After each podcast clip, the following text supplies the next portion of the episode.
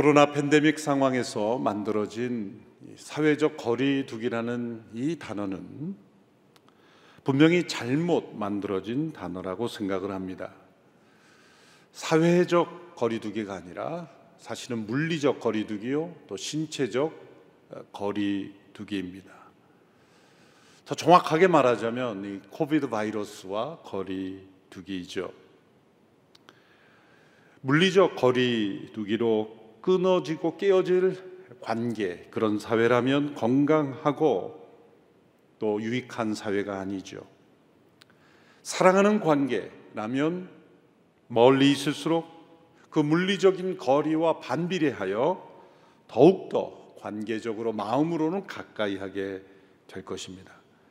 그러므로 교회 공동체가 함께 모이지 못하는 것이 우리에게 위협이 되고 또 우리에게 안타까운 상황일 수 있지만 그러나 이 물리적 거리 두기로 인해서 하나님과의 관계가 결코 지장이 있어서는 안 되며 또한 성도 간의 사귐과 그 관계가 깨어질 수는 없는 것입니다. 도리어 더 깊은 예배와 더 깊은 영적인 사귐으로 나아가는 기회가 되어야 할 것입니다. 교회는 역사 속에서 재난과 위기를 만날 때마다 초대교회의 역사를 다시 상기해야 합니다. 마지막 사도가 죽은 때 약 주후 100년 경부터 주후 451년 칼케돈 공의회가 열렸던 때까지 그 시기를 교부 시대라고 하는데 그 시기의 교회는 수세기 동안 박해의 그늘 아래 살아야 했습니다. 교회가 어떤 사회적 영향력을 행사할 위치도 아니었습니다. 도리어 그리스도인으로 개정하면 많은 위험이 따르는 시대였습니다. 사람들의 조롱과 차별이 있었습니다. 심지어 죽음의 가능성이 늘 존재했습니다. 실제로 로마 황제들은 사회의 여러 가지 사건들을 그리스도인들에게 억울하게 누멍을 씌우기도 했습니다. 실제로 네로 황제는 로마 대화제의 책임을 그리스도인들에게 덮어 씌워서 수많은 성도들을 처형하기도 했습니다. 인간적으로 세상적으로 생각하면 교회가 성장할 수 있는 조건들은 아무것도 없었습니다. 도리어 정반대의 조건들만 있었던 시대입니다. 그런데 바로 이 시기에 교회의 성장은 너무나 급속하게 이루어져서 4세기 초에는 로마 제국의 8%에서 12%의 인구가 그리스도인이 되었다는 역사적 기록이 있습니다. 이러한 교회의 성장은 세속 권력의 힘으로 이루어진 것이 아닙니다. 어떠한 박해도 무너뜨릴 수 없는 복음의 능력으로 이루어진 것입니다. 당시에도 전염병과 같은 세상의 재난이 있었으며 또 세속 권력으로부터의 핍박이 있었지만 그 모든 어려움은 교회를 더 교회답게 했고 또 복음의 능력이 나타나는 배경이 되었던 것입니다. 초대교회 성도들은 산상순을 말이 아니라 삶으로 살아냄으로써 수많은 사람들이 교회 공동체 안으로 들어오게 되었던 것입니다. 당시의 사람들을 예배로 초청함으로써 성장한 것이 아닙니다. 이 세상과 다른 삶, 다른 인내, 다른 믿음, 다른 사랑으로 복음을 살아내는 신앙으로 교회는 성장한 것입니다. 그러므로 이러한 재난의 때일수록 교회가 교회 중심이 아니라 이 사회, 지역 사회를 배려하며 판단하는 것이 또한 중요합니다. 어떠한 시각과 선택이 복음에 합당한 시각인지 잘 분별 하여야 합니다. 하나님께서 코로나 팬데믹으로 인류에게 시험을 허락하셨고 특히 교회를 단련하고 계십니다. 개개인의 신앙만이 아니라 교회 공동체 전체를 단련하고 계십니다. 그러므로 이러한 재난이야말로 교회가 교회다워질 수 있는 기회입니다. 이미 여러 차례 코로나 팬데믹 이 재난을 대하는 태도에 대하여 말씀을 드렸지만 다시 한번 오늘 시편 66편 말씀을 통하여 교훈을 얻고자 합니다. 시편 66편은 크게 두 부분으로 나누어집니다. 첫 번째 부분은 놀라운 일을 행하신 위대하신 능력의 하나님을 찬양하는 내용입니다. 1절에서 9절까지의 말씀을 보면 출애굽을 이루시며 바다를 육지로 변하게 하셔서 출애굽시키신 이 위대하신 하나님을 찬양합니다. 3절에서 5절까지 시편 66편 3절에서 5절까지의 말씀을 보십시오. 하나님께 고백하라 주께서 하신 일들이 놀랍습니다. 주의 능력이 얼마나 위대하신지 주의 적들이 주 앞에서 복종합니다. 온 땅이 주께 경배하고 주를 찬송합니다. 주의 이름을 찬송합니다. 하나님께서 하신 일들을 와서 보라. 사람의 자손들을 위해 이렇게 놀라운 일들을 하신다. 위대하신 하나님의 능력을 찬양합니다. 하나님의 원수가 하나님의 능력 앞에 복종하고 무너진 사건이기 때문입니다. 우리가 하나님께 찬양하며 노래하며 그 하나님을 기뻐하는 이유는 우리 하나님께서 위대하신 분이기 때문입니다. 놀라운 일을 행하시기 때문입니다. 그런데 때로 우리가 하나님께서 다른 사람을 위해서는 이렇게 놀라운 능력을 베푸시는데 나를 위해서는 어떠한 능력도 행하시지 않는 것 같이 느껴지는 때가 있습니다. 그러나 그것은 오해요, 착각입니다. 우리가 지금 이 코로나 팬데믹을 통하여 깨닫는 또 깨달아야 되는 중요한 교훈이 무엇입니까? 우리가 당연한 것으로 여겼던 모든 것들이 당연한 것이 아니었다는 것입니다. 우리가 당연한 것으로 누렸던 것들이 위대하신 하나님의 능력으로 살았던 기적과 같은 일이라는 겁니다. 이제 이 코비드 상황이 종식되기 위해서 우리는 기적을 바라지 않습니까? 그 기적을 통해 도달하는 것은 일상이었습니다. 그러므로 우리가 당연하게 여겼던 모든 것들이 기적과 같은 하나님의 능력과 은혜로 살아가야 했다는 것을 우리는 기억해야 할 것입니다. 그러므로 우리는 하나님의 크고 위대하심을 언제나 어떤 상황에서도 우리는 찬양할 수 있어야 합니다. 그런데 10절부터의 두 번째 부분은 전혀 다른 주제로 하나님을 찬양하고 있습니다. 그것은 우리를 시험하시고 단련하시는 하나님을 찬양하는 것입니다. 오늘 본문 시편 66편 10절에서 11절 전반부까지 내용을 보십시오. 오 하나님이여 주께서 우리를 시험하셔서 은처럼 잘 단련시켜 주셨습니다. 주께서 우리를 그물에 걸리게 하셨고 우리 등에 짐을 지게 하셨습니다. 사람들이 우리 머리 꼭대기에 있게 하셨습니다. 우리가 불 사이로 물 사이로 지나가기도 했습니다. 하나님께서는 자기 백성을 위해 큰 능력으로 기적을 베푸시는 분이시지만 동시에 자기 백성을 시험하시고 은처럼 단련하시는 하나님이시라고 고백합니다. 그래서 우리를 단련하시기 위하여 우리의 발이 그물에 걸리게 하시고 우리 등에 짐을 지게 하시고 또 사람들이 우리 머리 위에 있게 하시기도 하시고 때로는 불 가운데로 때로는 물 가운데로 지나가게 하신다는 것입니다. 이미 인간은 태어날 때부터 최초의 인간의 타락으로 말미암아 사단이 만들어 놓은 이 죄의 그물에 걸려 태어납니다. 어떤 사람은 이렇게 하나님께 항의하죠.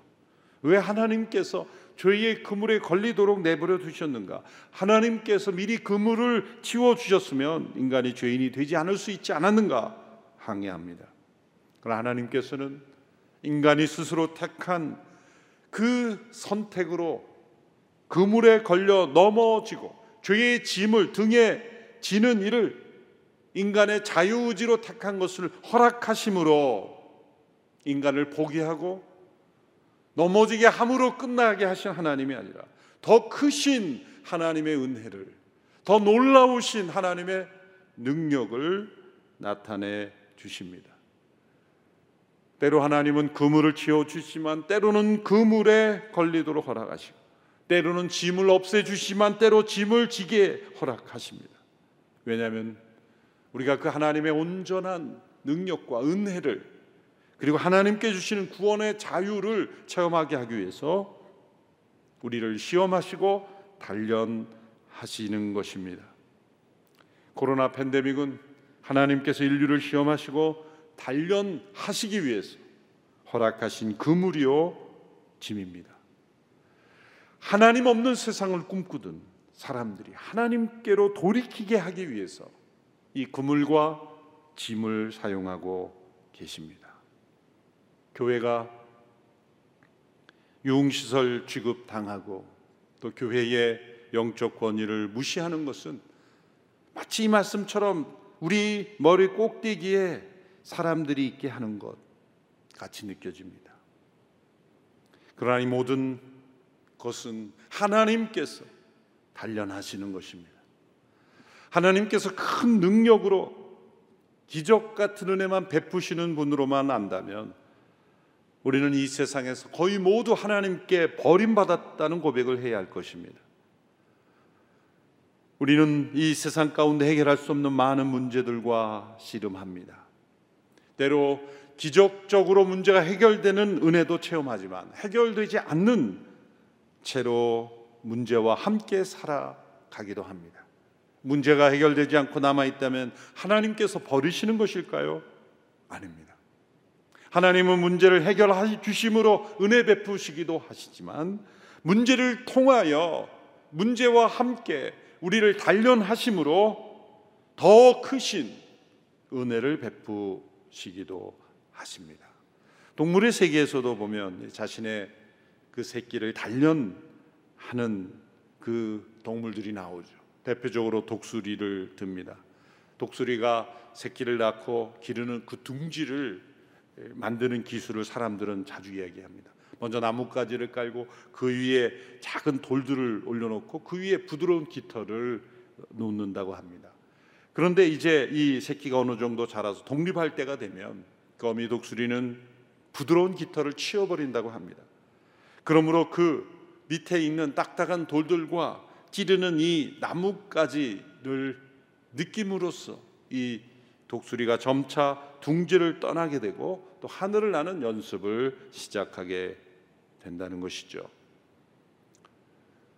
그렇게 단련된 독수리는 폭풍의 위협 앞에서도 용기 있게 반응하여 하늘 높이 솟아오르는 독수리가 됩니다.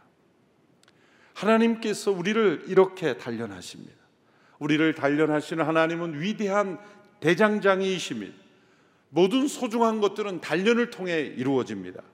위대한 하나님의 사람들은 한결같이 하나님의 단련하심으로 만들어집니다. 고난 속에서 이 시험과 단련을 통과하지 않은 사람이 하나님께 쓰임 받지 못합니다.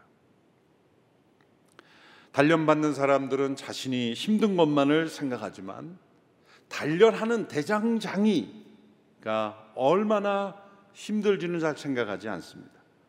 단 하나의 농기구도 만들어지기 위해서 얼마나 많은 땀과 수고가 대장장이의 수고가 깃들여집니까? 하나님께서 그렇게 우리를 단련하신다는 겁니다. 그런데 오늘 본문에 보면 특별히 은을 단련함 같이 단련하신다 이렇게 고백했습니다. 이 시대마다 광석들에 대한 가치가 다르게 평가되죠. 금이 높은 가치가 있었던 시대 오늘날에도 금과 은을 비교하면 당연히 금이죠. 금은동 이런 순서로 나가죠. 그런데 금이 같이 있었던 시대가 있고 또 고대로 올라갈수록 은이 같이 있었던 시대가 있었습니다. 구약 시대를 보면은 이 두 금속이 항상 함께 언급되는 경우가 많은데 약 120회 정도 같이 언급이 됩니다. 그런데 금이 먼저 나오는 경우가 40회 정도밖에 되지 않습니다. 그러니까 두 배 이상으로 은이 더 가치 있는 금속으로 먼저 나타납니다. 주전 16세기에서는 은이 금보다 훨씬 더 높은 평가를 받았다는 고고학적인 증거도 있습니다. 모세오경 시대는 단연코 금보다 은이 더 높은 가치를 지녔다는 것이죠. 그래서 창세기 시대 모세오경에 보면 항상 은과 금이 같이 언급될 때 은이 먼저 나옵니다. 창세기 44장 8절 후반부에 보면 요셉의 형들이 억울함을 호소하면서 이렇게 말하죠. 저희가 어떻게 관리님의 주인 집에서 은이나 금을 훔쳤겠습니까? 은이 이렇게 먼저 나오죠. 그것은 그 시대에 은이 더 가치는 금속이었다는 걸 알 수가 있습니다. 근데 솔로몬 시대 이후에는 이 순서가 바뀝니다. 그래서 솔로몬 시대에는 은이 가치가 없어지는 것으로 나타납니다. 열왕기상 10장 21절에 보면 솔로몬의 술잔은 모두 금으로 만들었고 레바논 나무 궁에 있는 그릇들은 모두 순금이었습니다. 은으로 만든 것은 하나도 없었습니다. 솔로몬 시대에는 은이 가치가 없었기 때문입니다. 그래서 이 솔로몬 시대 이후로 이제 금이 더 은보다 더 가치 있는 시대로 나타나게 되죠. 그렇다면 그 이후에 모든 시대의 성경의 기록들이 금이 더 가치 있는 것으로 금이 먼저 기록이 되어야 되는데 성경은 계속해서 은을 먼저 강조하여 기록합니다. 사도행전 3장 6절에 보면 베드로가 성전에서 이렇게 말하죠. 은과 금은 내게 없으나 내게 있는 것을 당신에게 주겠소. 우리가 찬양을 할 때는 금과 은 이렇게 우리 시득으로 많이 부르지만 성경에서는 은이 먼저 나옵니다. 또 말라기 3장 3절에도 보면 그가 은을 재련해 순은을 만드는 사람처럼 앉아서 레위 자손들을 깨끗하게 할 것이다. 이 말라기 시대에도 분명 금이 더 가치 있는 시대였기 때문에 후반부에서는 금이 이렇게 먼저 나오긴 합니다만 은을 더 강조하여 의미를 설명했죠. 베드로의 은과 금이라고 했으며 또 여러 곳에서 은이 더 먼저 나오는 것일까요? 그것은 이 사회적으로 그 금속이 얼마나 더 가치 있는가 보다도 영적 의미를 전달해 주기 위해서 은을 더 강조하고 있는 것입니다. 금이든지 음이든지 그것을 재련하고 단련하는 데는 많은 수고가 필요합니다. 그런데 성경에서 은을 더 강조하는 것은 은을 단련할 때 훨씬 더 수고가 더 많이 필요하기 때문이었다는 겁니다. 하나님께서 그 백성을 깨끗하게 하실 때 은을 단련하시듯 단련하신다. 은을 강조하신 건 두 가지 의미가 있습니다. 첫째로 은을 단련하는 과정은 모든 과정에서 신경이 많이 쓰이는 매우 섬세한 작업입니다. 하나님께서 영혼을 단련하시는 이 기간은 버리신 기간이 아니라 더 강하게 붙잡고 돌보시는 기간이라는 것입니다.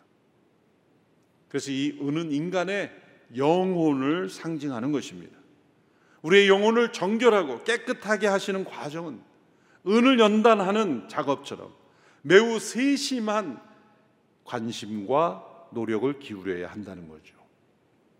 이 은을 재련하는 과정을 책 참고서를 보니까 거품을 내면서 산소를 20번 내뿜고 이 녹아 있는 은이 탄소와 함께 처리되지 않으면 공기가 다시 공기로부터 산소를 다시 흡수하게 돼 순수성을 잃어버린다. 사실 저는 이런 과학적인 판단이 잘 서지 않아서 이게 무슨 뜻인지 잘 사실 이해되지는 않습니다. 그래서 산소가 은에 다시 들어가지 않도록 빨리 처리될 수 있도록 정교하고 섬세한 작업이라는 거죠.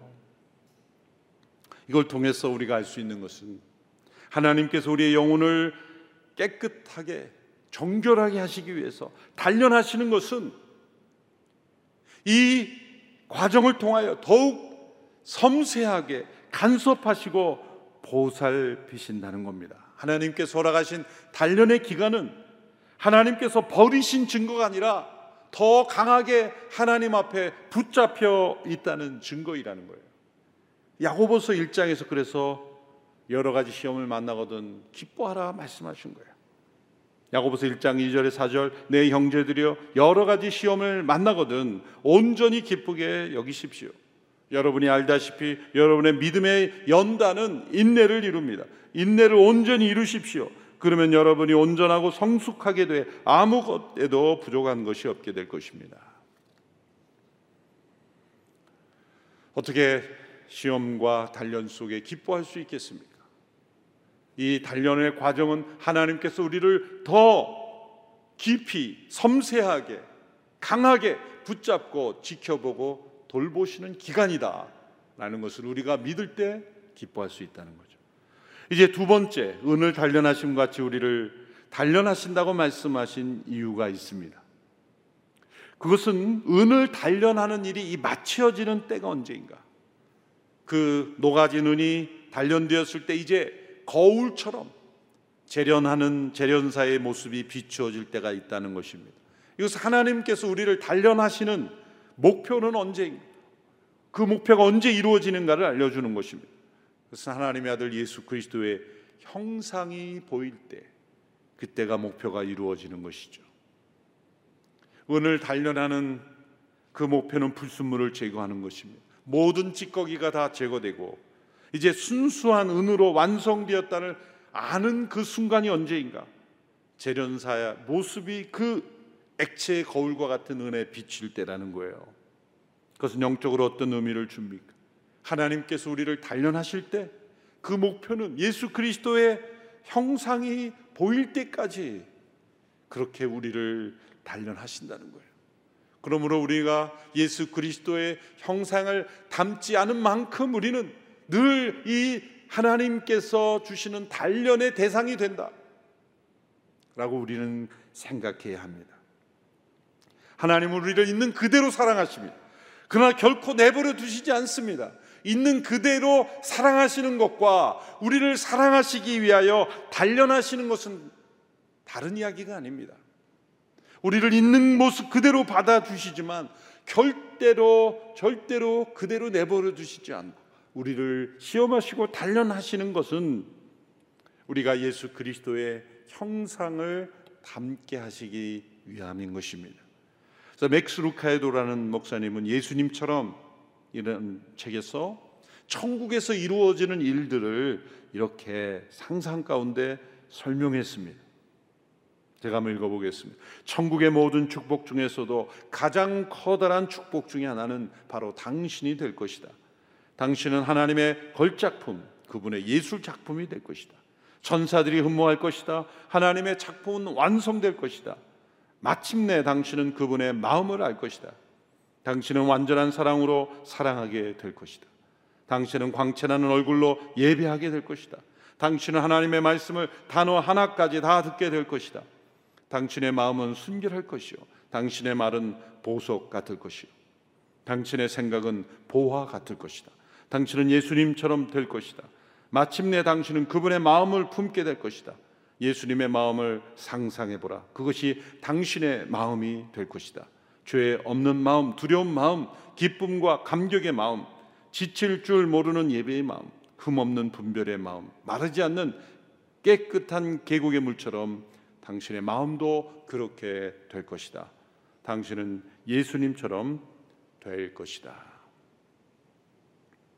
은을 단련하듯 우리를 단련하심으로 우리 안에 모든 불순물이 제거되어 천국의 가장 큰 축복 중에 축복이 우리 자신이 되게 하기 위하여 예수님처럼 우리를 닮아가게 하기 위하여 우리를 단련하시는 것입니다.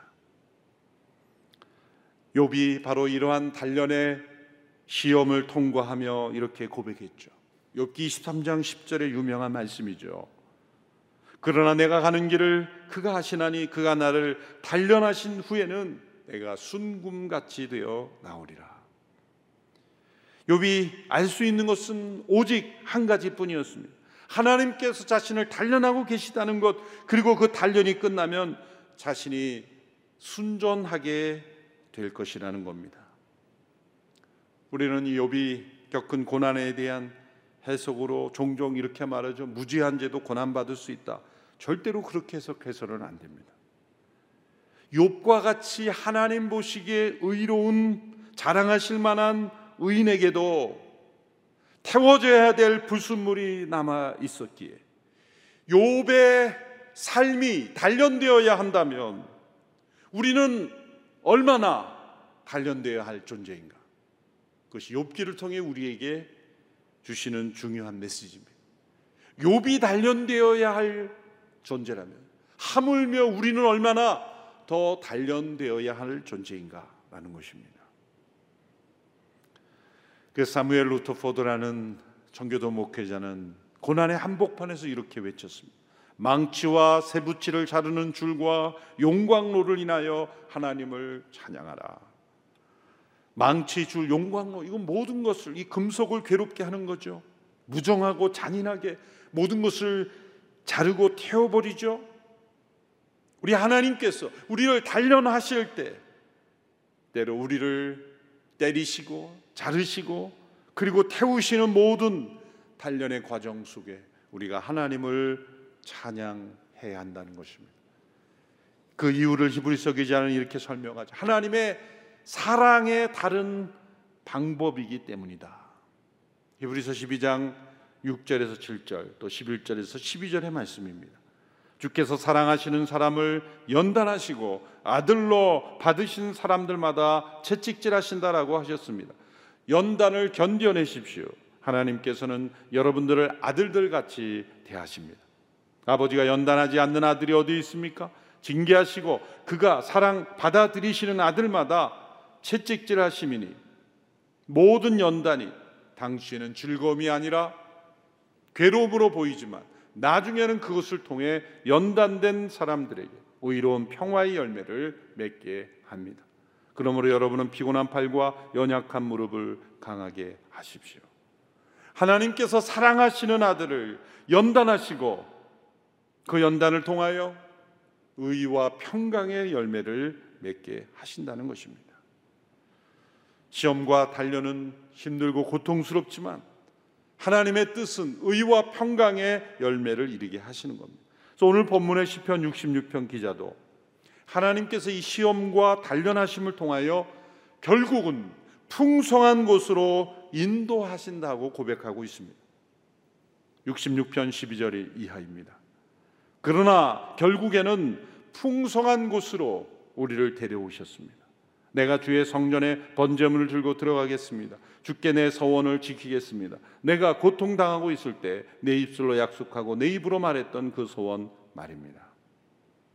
하나님께서 우리를 단련하심으로 인도하시는 이 풍성한 삶을 이렇게 표현합니다.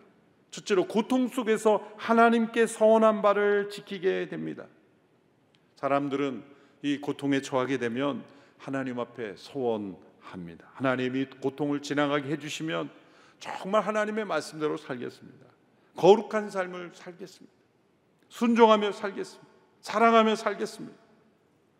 이 단련함을 통하여 하나님께서 우리의 마음 속에 하나님께 대한 소원, 약속, 고백, 회개에서 그치지 않고 어떻게 살겠다는 것을 만들어내는 유익이 있습니다. 그리고 그 연단을 통하여 하나님께 소원한 바를 지키는 삶을 살게 되죠. 또한 둘째로 사람들은 이 고통 속에서 하나님께 더욱 귀 기울이게 되죠. 16절에 17절에 바로 그런 고백을 합니다. 하나님을 경외하는 너희 모든 사람들아 와서 귀 기울이라 하나님께서 내 영혼에 하신 일들을 말해 주리라 내가 내 입으로 그분께 울부짖었고 내 혀로 그분을 찬양했다. 이 시험과 단련의 과정을 통하여 고통 속에서 우리의 영혼은 하나님께 더 민감하게 귀를 기울이며 하나님께 나아가게 됩니다. 일상적인 평상적인 평안한 가운데서는 경험하지 못한 하나님의 이 세밀한 음성을 이 과정을 통해 듣게 됩니다. 하나님께 서원하며 그 약속을 지킬 뿐만 아니라 하나님의 세밀한 음성을 듣게 되고 하나님께 더욱 귀 기울이며 나가게 됩니다. 결국 이 단련함을 통해 우리를 이끄시는 이 풍성함이란 무엇입니까? 그 풍성하신 하나님과 연합되는 삶이죠. 그것은 문제 없는 삶이 아닙니다. 문제 속에서 하나님을 더 깊이 닮아가는 삶입니다. 고통이 없는 삶이 풍성함이 아니라 고통 속에서 더 순수하게, 더 견고하게 단련된 믿음의 사람으로 하나님과 더 깊이 동행하는 삶을 살게 되는 것입니다.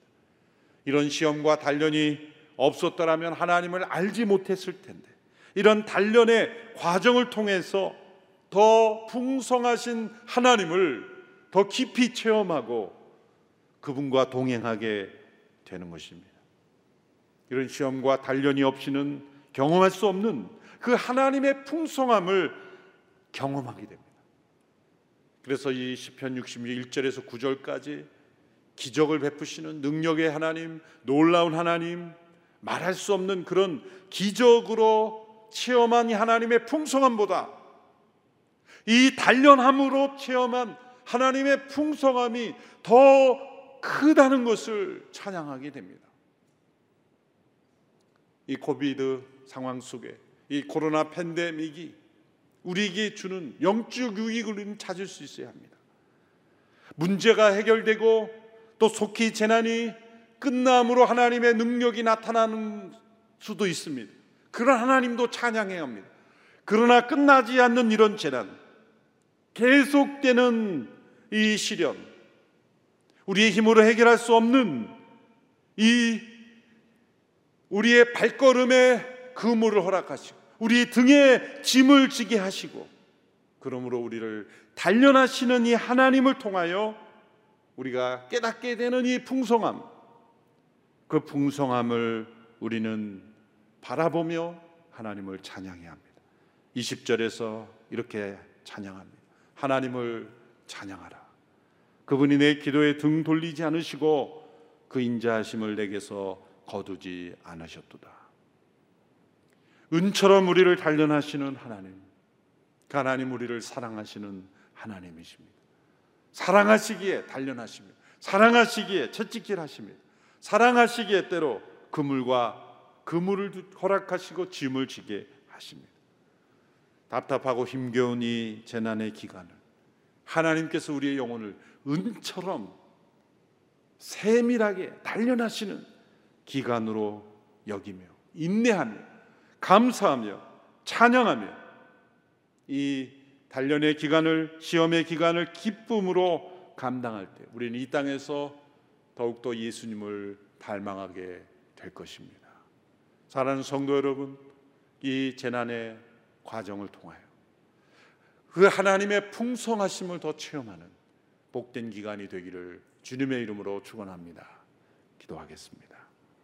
하나님 아버지, 우리에게 허락하신 이 모든 시험을 통하여 우리의 영혼을 은처럼 단련하시는 그 하나님의 손길을 체험하며 결국 우리가 그 하나님의 풍성하신 삶으로 하나님을 깊이 알며 체험하며 동행하는 삶으로 나아가는 저희들이 되게 하여 주옵소서.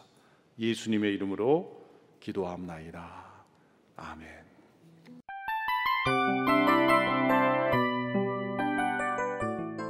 이 프로그램은 청취자 여러분의 소중한 후원으로 제작됩니다.